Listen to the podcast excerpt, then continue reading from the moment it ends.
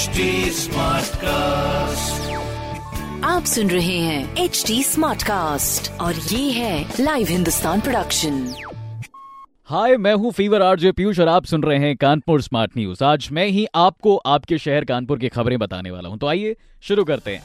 सबसे पहले कानपुर शहर की खबर ये आ रही है कि भाई तकरीबन 108 गाँवों में कूड़ा निस्तारण प्लांट बनाए जाएँगे। अब इसमें क्या है खबर में विस्तार से आपको बता दें। रोशनी डालते हैं।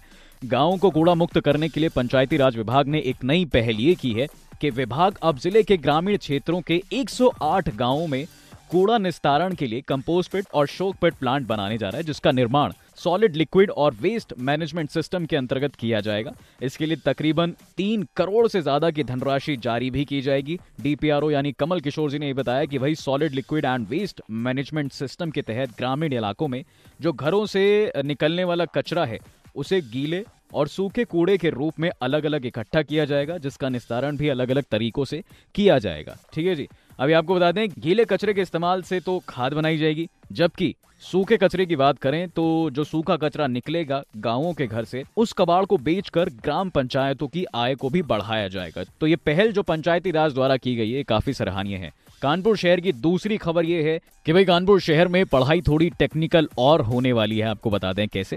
एच में मैनेजमेंट के साथ साथ जो है एआई और मशीन लर्निंग की पढ़ाई की जाएगी। अब इस खबर में क्या है, ये भी विस्तार से आपको बताएँगे।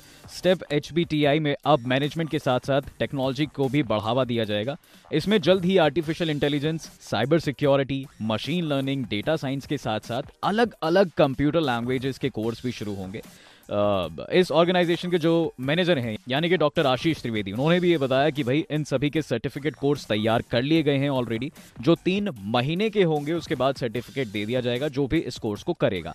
अब फ़ीस और सीट ये दोनों चीज़ें निर्धारित करना बाकी है तो ये भी जल्द ही डिसाइड होगा कि क्या कुछ होने वाला है, और ये कोर्स अप्रैल महीने से शुरू हो जाएगा। अभी शुरुआती दौर में ऐसा कहा जा रहा है। कानपुर शहर की तीसरी बड़ी खबर है। कानपुर शहर का सबसे जाना माना हॉस्पिटल, यानी कि हैलेट हॉस्पिटल। ये तरक्की दोबारा से करने वाला है।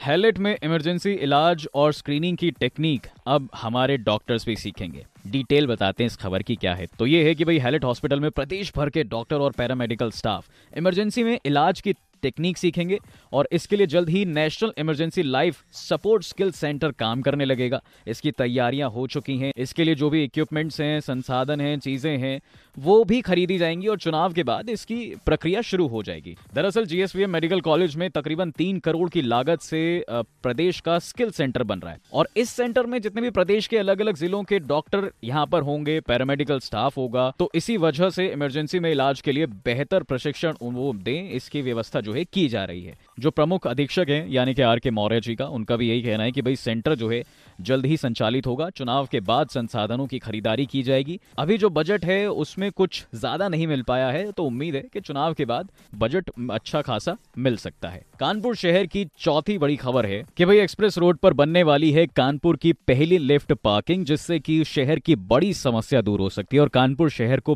पहली लिफ्ट पार्किंग जो है मिल सकती है। काफ़ी टेक्निकल टर्म है भाई ये, लिफ्ट पार्किंग क्या कुछ है इस खबर में बताते हैं आपको। शहर में जो ये तेज़ी से वाहनों की संख्या बढ़ रही है इसके सामने जितने भी पार्किंग लॉट्स हैं, वो छोटे पड़ रहे हैं तो ऐसे में लोगों ने सड़क और फुटपाथ को पार्किंग में तब्दील कर दिया है। और इस समस्या को देखते हुए नगर निगम ने व्यापारी क्षेत्रों में पार्किंग की व्यवस्था के लिए lift parking I mean to से मैकेनिकल पार्किंग निर्माण करने का फैसला लिया है।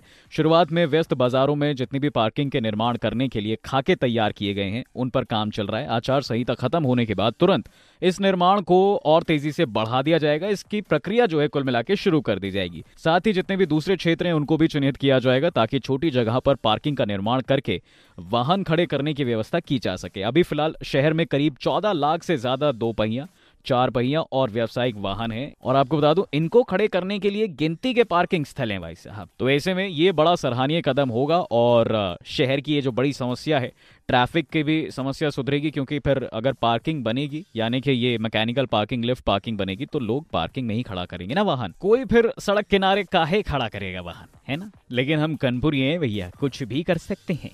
खैर, कानपुर शहर की पांचवी और बड़ी और आखिरी खबर है कि भाई हमारा कानपुर जो है, स्मार्ट सिटी की रैंकिंग में जनवरी में बाईसवें नंबर पर था, लेकिन फेबर की अगर बात करें तो रैंकिंग जारी की गई थी, जिसमें कानपुर शहर आया ग्यारहवें नंबर पर। Exactly exactly. बहुत सारी बधाइयाँ भैया वो भी देश के देश के ग्यारहवें नंबर पर आया, ऐसा कहा जा रहा है। स्मार्ट सिटी के रैंकिंग में। और अगर प्रदेश की बात करें तो प्रदेश में वाराणसी सबसे पहले नंबर पर है।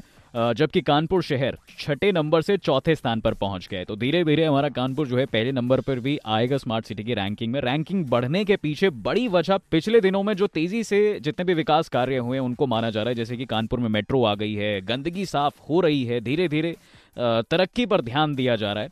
तो उम्मीद है कि कानपुर शहर जल्द ही पहले नंबर पर भी आएगा इस स्मार्ट सिटी की रैंकिंग में। तो ये थी हमारे कानपुर शहर की कुछ पाँच बड़ी खबरें। बाकी ऐसी खबरें आप पढ़ सकते हैं हिंदुस्तान अखबार में। कोई सवाल हो तो ज़रूर पूछिएगा on Facebook Instagram and Twitter हमारा हैंडल है एट और ऐसे पॉडकास्ट सुनने के लिए लॉग ऑन टू डब्ल्यू